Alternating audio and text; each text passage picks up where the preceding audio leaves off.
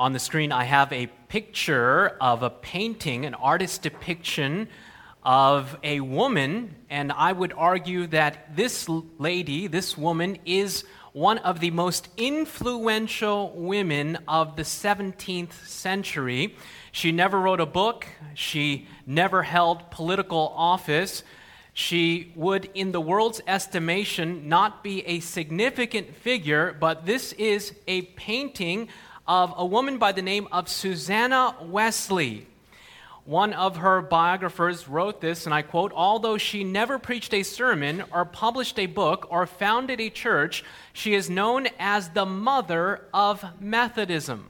Why? Because two of her sons, John Wesley and Charles Wesley, as children, consciously or unconsciously, as children consciously or unconsciously will, applied the example and teaching and circumstances of their home life.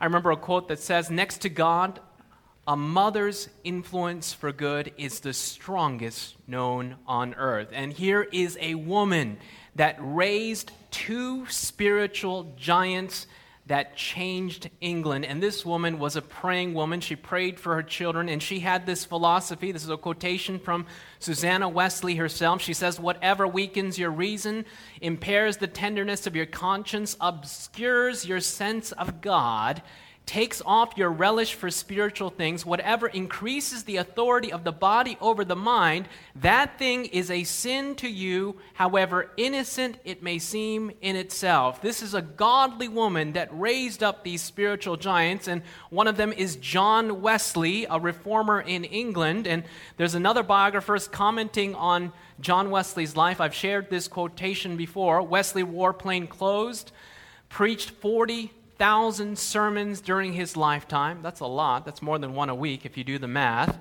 Traveled 250,000 miles on horseback preaching. He married at 48. Worked with 15 different languages. At the age of 83, he was angry because his doctor wouldn't let him preach more than 14 times a week. At the age of 86, written in his journal are these words Laziness is slowly creeping in. There's an increasing tendency to stay in bed after 5:30 in the morning.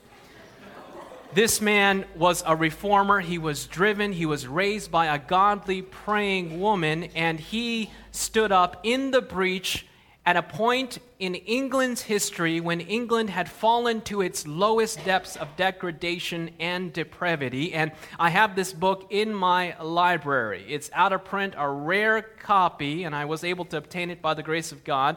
It's entitled England Before and After Wesley.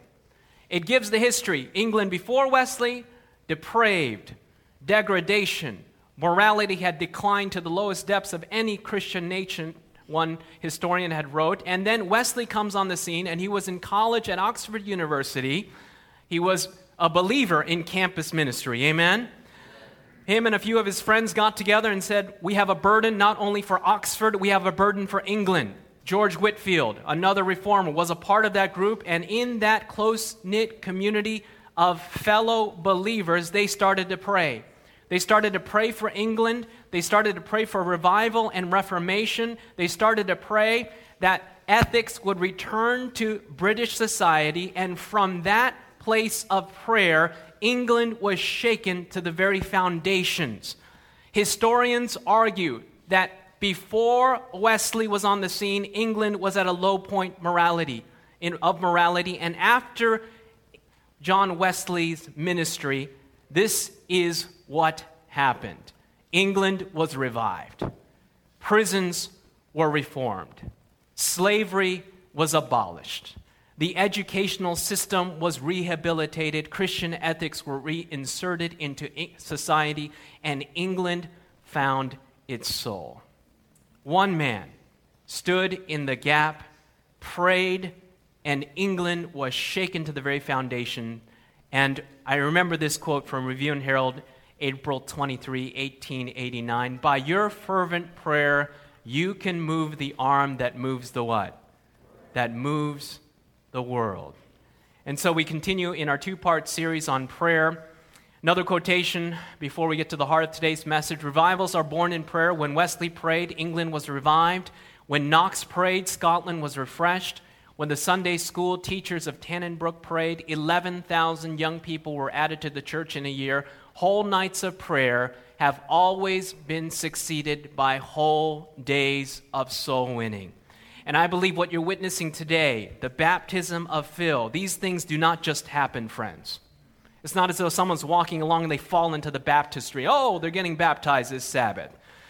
There is a series of events that took place up to this moment, and I believe that five years ago, when a group of individuals started to pray in this church for revival, that the fruits of what you're witnessing today came from a place of prayer. Because at the heart of every spiritual revolution is a group of people or a person of prayer. I'd like to talk a little bit about personal prayer this morning. The Bible says in 2 Thessalonians 5:17, "Pray without ceasing." The implication of this passage tells us that we're not only to pray in the morning, but we're to pray throughout the day. This is not to say that we're always to be in the posture of prayer on our knees. It's telling us that we're into be the we're into we're to be in the attitude of prayer as we go throughout the day. Another Christian writer wrote, prayer is the breath of the soul. It is so essential that it's like breathing physically. And I want to read this quotation from Gospel Workers 254. It says, Prayer brings the heart into immediate contact with the wellspring of life and strengthens the sinew and muscle of the religious experience. Neglect the exercise of prayer or engage in prayer spasmodically now and then as seems convenient, and you lose your hold on God. The spiritual faculties lose their vitality, the religious experience lacks health and vigor. We know that prayer is essential, we know that prayer is necessary, but I find that in my personal Christian experience, especially early on, I didn't know how to pray. Furthermore, I found that many times I would pray the same prayer. Have you found that to be the case? Or sometimes I would even pray for a meal and, and pray t- twice because I'd forgotten that I'd prayed before. Or how many of you have experienced this in the morning? You get up and you start praying, and then you fall asleep and you wake up half an hour later. Prayer is a challenge for the Christian, and here the disciples ask Jesus the fundamental question Lord, teach us to pray. We need to be taught, instructed, and today I want to invite you to turn or open your, your bulletin and take out your study guide. This is a brief outline of today's presentation. Up to this point, that was just the introduction. Okay? So, this is a study guide, and I want to model for you or go through a brief outline of one way of praying that gives structure to our prayers. If you don't have a study guide, raise your hand. Sophie has one for you in the back, and raise your hand. I want to make sure you get this. And this is not the only way to pray, but I found that this model of praying helps us um, get all the pieces together in our morning devotional life. Now, you'll see in your study guide that there is a model of the sanctuary.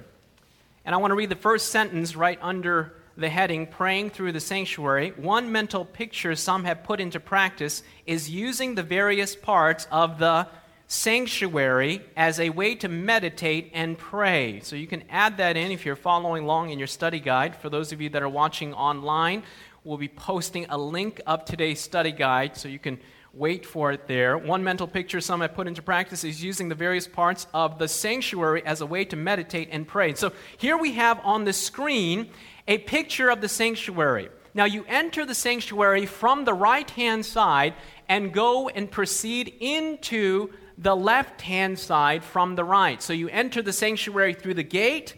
The first article of furniture is the article of burnt offering.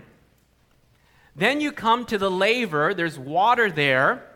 We'll come back to that in a moment. Then you go to the second part of the sanctuary, and that is the holy place. And the holy place has three different articles of furniture has a table of showbread, the lampstand, and the altar of incense. And then you go to the next compartment of the sanctuary, and that is the most holy place where you have the Shekinah glory and the glory of God, the ark with the mercy seat, and the, uh, the Ten Commandments, which are in the most holy place there. So you go from right to left, and this gives us a picture of how we are to approach God. We are to go through the several different phases in particular, in this case, in our prayer. And so we enter his gates. And so we come to the first one. So this is what I do in my morning devotions on a regular basis. I come into the sanctuary, and this gives us a visualization of how to pray. All right? This is not the only way, but this is one way, and I find that it works for me, and perhaps it can be a blessing for you. So you start off your prayer, you enter into the sanctuary, you enter his gates, and that is with praise. And so here it is from Psalms 100, verse 4 Enter his gates with thanksgiving, and his courts with, what, what does it say? With his praise, give thanks to him and praise his name. And so the first thing I do in my prayer, I say, I start praising God and thanking him for what he has done in my life. You ever had a friend that the only time he calls you is when he wants something? You know, how does that make you feel? Uh, this is a very important part of your prayer life. Start out thanking God. You know, we've been blessed, especially in this country.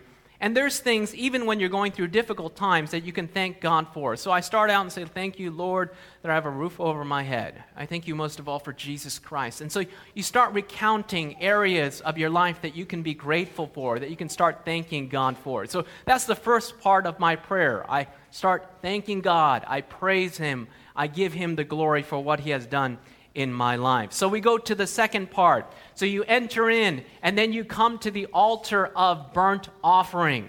All right, so the number two, you can fill it in there in your study guide. Number two, the altar of burnt offering. Behold the sacrifice. It says, Behold the Lamb of God who takes away the sins of the world. John chapter 12, verse 9. And so you come into the sanctuary and you come to the altar of burnt offering, and there it is that you behold the cross.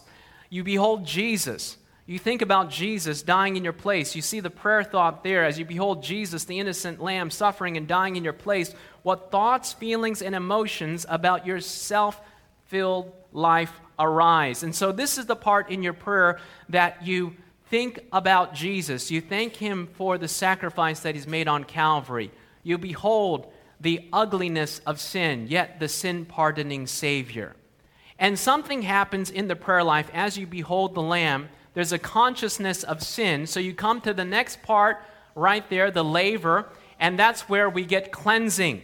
So this is where you start asking for forgiveness for your sins. This is an integral part of every prayer, whichever model you may follow. So, number three, the laver cleanse the heart. First John uh, chapter 1, verse 29, it says, If we confess our sins, he is faithful and just and will forgive us our sins and cleanse us from all unrighteousness. So you come there, you ask for forgiveness of sins, and I would recommend that you ask specifically for sins that you need to be forgiven for. Many times we ask these general covering sin prayers, and I'm not saying that that's wrong, but it's important to be specific. Lord, forgive me for speaking to this individual yesterday in a certain way. Forgive me for losing my temper. Forgive me for saying this about this individual behind his back. Forgive me, Father, for this area of my life. And as we confess these sins before God, this is where we receive cleansing. All right, so we start out with praise, we behold the Lamb, then we come to cleansing, and then we come to the next article of furniture here. It is the lampstand. And we come to the Holy Spirit, and I'm going to read this in your study guide. It says, You are the light of the world. Let your light shine before men that they may see your good deeds and praise your Father in heaven. The seven branched lampstand was made out of one talent of pure gold, Exodus chapter 37, verse 21, and provided light for the service in the tabernacle. It was on the left side, opposite the table of showbread, and was a fitting symbol for a balanced life of devotion and service every believer is called to partake in. How does the Holy Spirit shine through us? The Holy Spirit shines through us through the fruits of the Spirit, but the fruit of the Spirit is love, joy, peace, long suffering, gentleness, goodness, faith, gentleness, faithfulness, and self-control. Galatians 5:22. So there you have it. This is the portion in your prayer where you ask God to make you more like Jesus in character. You ask for the fruits of the Spirit. I pray this and I say, Lord, help me to be more loving, Uh, give me more joy. Help me to be more patient and long suffering. Give me more kindness, goodness, faithfulness, and gentleness. And Lord, help me with self control in my life. And this term, the fruit of the Spirit, is really an agricultural term referring to the notion that the fruit is the natural result of being connected to the vine. Isn't that true? If the branches are connected to the vine, the fruit is the natural result. And if we are connected to Jesus, we will have the character of Jesus as well. Then we come to the next portion in our prayer. We come to the table of showbread. You can see it there at the top part of the screen. And this is where I pause in my morning devotions and I spend time in the Word of God. And this is found in Jeremiah chapter 15, verse 16. When your words came, I ate them. They were joy, uh, they were my joy and my heart's delight, for I bear your name, O Lord, God Almighty. So, this is a portion of our devotional morning prayer where I stop and uh, I spend time in God's Word. I meditate upon God's Word. I want to read the prayer thought in your study guide, number four. Besides the verses noted above, meditate on the following verses as you think about the blessing of God's Word in your life. Give us this day our daily bread. John, uh, Matthew chapter 6, verse 11. Thy word is a lamp to my feet and a light unto my path. All right, so this is sanctuary prayer. This is gives some structure to our prayer. Then we come to the final article of furniture there in the holy place. We come to the altar of incense, and this is where I pray my intercessory prayer. Number six, let my prayer be set forth before thee as incense, and the lifting of my hands as an evening sacrifice. In the ancient Near East, incense was widely regarded as a fitting symbol for prayer. Just as the perfumed smoke would ascend, the petitioner would remind, be reminded that their prayers should ascend to the Lord above. In the tabernacle in the wilderness, the golden altar of incense stood right in front of the curtain which separated the holy from the most holy place. This is the time your um, in your prayer for others Perhaps you can make a list of people that you can pray for every day friends, family, and loved ones. And this is the time you can say, you know, who has special needs today? Is there someone that God is calling me to pray for? And I like this format of prayer because you are prepared to pray for others after you have been cleansed. And so I have a list of people that I pray for. I pray for certain people every day, and I make it a practice to go through the membership and individuals that are going through different circumstances. This is where we ask God to intervene in the life of others. So, this is the pattern of prayer. And then finally, we come to the most holy place. And you remember, the most holy place is there where the Ark of the Covenant is, and that is where the Ten Commandments are. And you come into this place, the ark with the mercy seat, behold the law of love. In Romans chapter 13, verse 10, it says, Therefore, love is the fulfilling of the law. Love is the fulfilling of the law. In the second compartment of the tabernacle was the Ark of the Covenant, which contained the Ten Commandments. Every day, it would be well for us to review out lives in light of this great law of love. The Lord has already opened the gates of salvation, providing the sacrifice and cleansing water, nourishing us with the bread of life in communion with Him, and entrusted with His service. Fully insured of our standing with God, let us go to Him so that He may sanctify us with holy truth. And so, this is where you ask God to write His law of love upon your hearts. And so, this is just one model of praying, and I found that it gives structure to my prayer. So, you come in in your morning devotions, you start with praising God for what He has done. You enter His go- courts with praise. Then you come to the altar of burnt offering. You ask to behold the Lamb. You behold Jesus. You have an intimate relationship with the cross in that moment. Then you come to the laver, and that's where you ask for forgiveness of sins, specifically mentioned. You come in and then you ask for the fruits of the Spirit to make you a better person by His grace. You spend time in the Word, you pray for others, and this is where you ask God to write His law upon our hearts.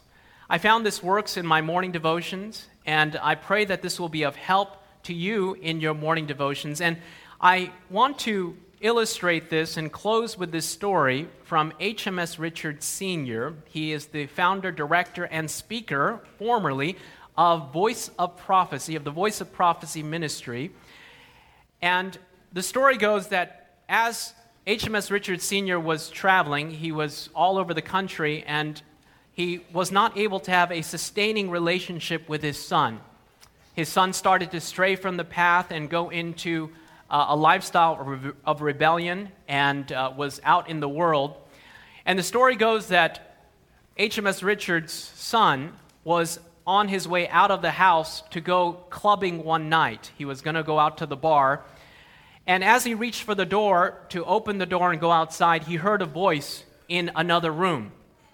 So he paused to see whose voice it was, and he stopped and went closer to the other room and listened near the door, and it was the voice of his father. It was the voice of his father that was praying. And his father's voice could be heard, and he was saying the words, Lord Jesus, I want my son back. Please, I want my son back. Please save my boy, save my son. And it was in that moment that this rebellious son went back to the door and closed the door and went inside back to his room. That moment became a life changing moment in the, in the life of HMS Richard's son, and he was converted, one to the Lord Jesus, and later took over his father's ministry.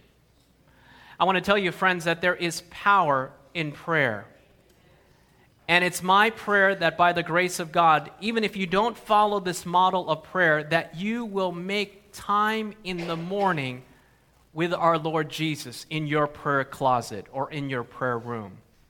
This is the most important time that you can spend each day with God. Before the rush of the day, before all of the things come in your way, to, to pause for a few moments and, and pray to God. And I would say that the most important prayer that you can pray, even if you're so busy that perhaps you're not able to follow the sanctuary model of prayer, please do not leave the home in the morning without praying the prayer of saying, Lord Jesus, please come into my heart today.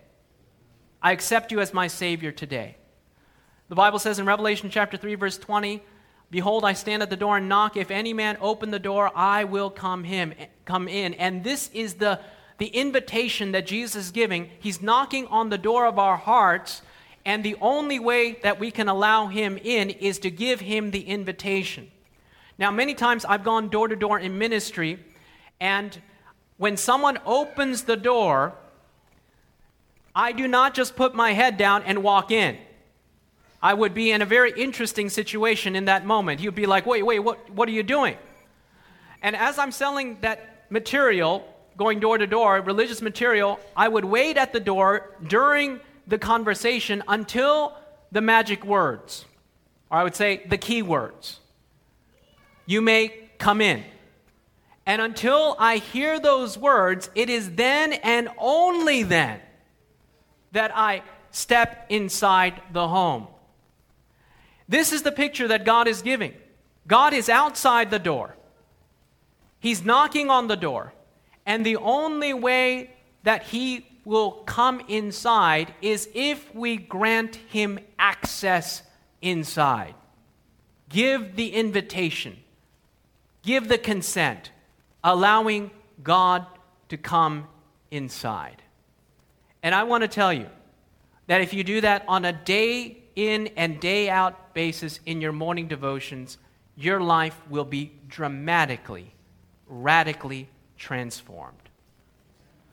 I've met individuals that are demon possessed. And I want to tell you that this great controversy is real. A person that is demon possessed has allowed the other power, the evil power, inside their home, inside their heart. And it's my prayer today that by the grace of God, that you will not leave that decision to chance. Amen. That you will open the door of your hearts. This is a process. It's not about a track record, it's about the trajectory. And in your morning devotion, just pray to God and say, Lord, please come into my heart today. I want to give you access, I want to give you the right to intervene. I want to invite you to stand with me as we prepare to close this morning. Every head bowed and eyes closed. We gave a very simple message today about how to pray. And with our heads bowed and eyes closed, I want to make a simple appeal here this morning. We want to open the doors of the church. We want to give you the opportunity to respond to the Spirit's leading here this morning. And perhaps there's someone here today. You have not fully accepted Jesus as your Lord and Savior. Perhaps you've stood at the door, Jesus has knocked on the door, you've had a conversation with him, but you have not given him the invitation to come in. I want to give that opportunity this morning. If you want to say, Lord Jesus, come into my heart, I'm tired of playing games. I want to give you the right to intervene in my life. This is the most important decision that you can make. And I want to invite you, just between you and God, to, to raise your hand, won't you, and say, Lord, I want to invite you into my heart today. There's, God bless you. God bless you. Is there someone else? God bless you. God bless you. Is there someone else? God bless you in the back. Is there someone else? God bless you in the alcove. Eternal decisions. God bless you in the back. Eternal decisions are being made today. Someone else. God bless you. God bless you. You want to say, Lord Jesus, come into my heart. My second appeal is this you have not been baptized. You've witnessed Phil's baptism this morning, and you hear the Spirit speaking to your heart this morning, and you want to respond to the Spirit's call and you want to prepare for baptism. Baptism doesn't mean you're perfect. It's the new birth, it's the new beginning, and you want to begin a new walk with Jesus, and that's your desire today. You want to say, I want to prepare for baptism. I want to invite you to raise your hand. I want to prepare for baptism by the grace of God. Is there someone this morning that wants to respond to the Spirit's voice and say, I want to prepare for baptism by His grace. Is there someone? Just raise your hand.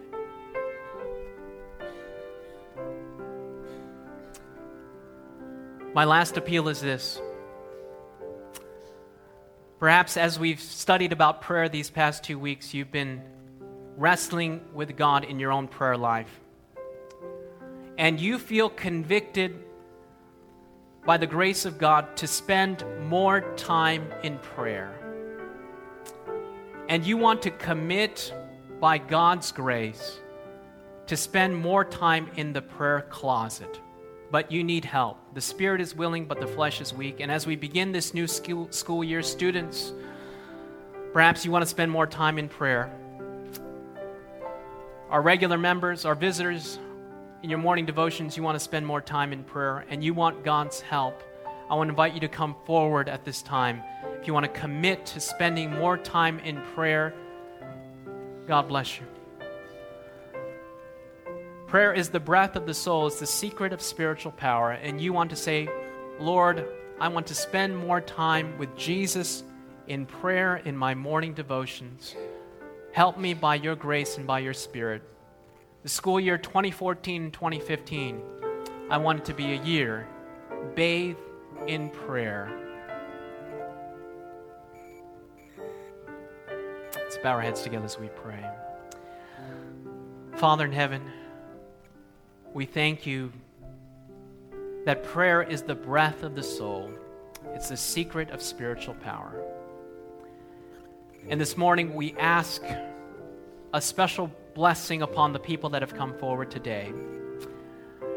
It's only by your grace that we even have the desire to pray. And I pray this morning for every person that has come forward. I pray that you might help us in our prayer closet. Help us to be not, not so caught up in the things of this world that we don't have time to spend with you. Lord, the spirit is willing, but the flesh is weak. Seal us with your spirit. And by God's grace, even as you used John Wesley, may you use us to transform our families, our communities, our homes and Michigan State University for your grace and for your glory. For we ask these things in Jesus' name. Amen. This media was brought to you by Audioverse, a website dedicated to spreading God's Word through free sermon audio and much more. If you would like to know more about Audioverse, or if you would like to listen to more sermons, please visit www.audioverse.org.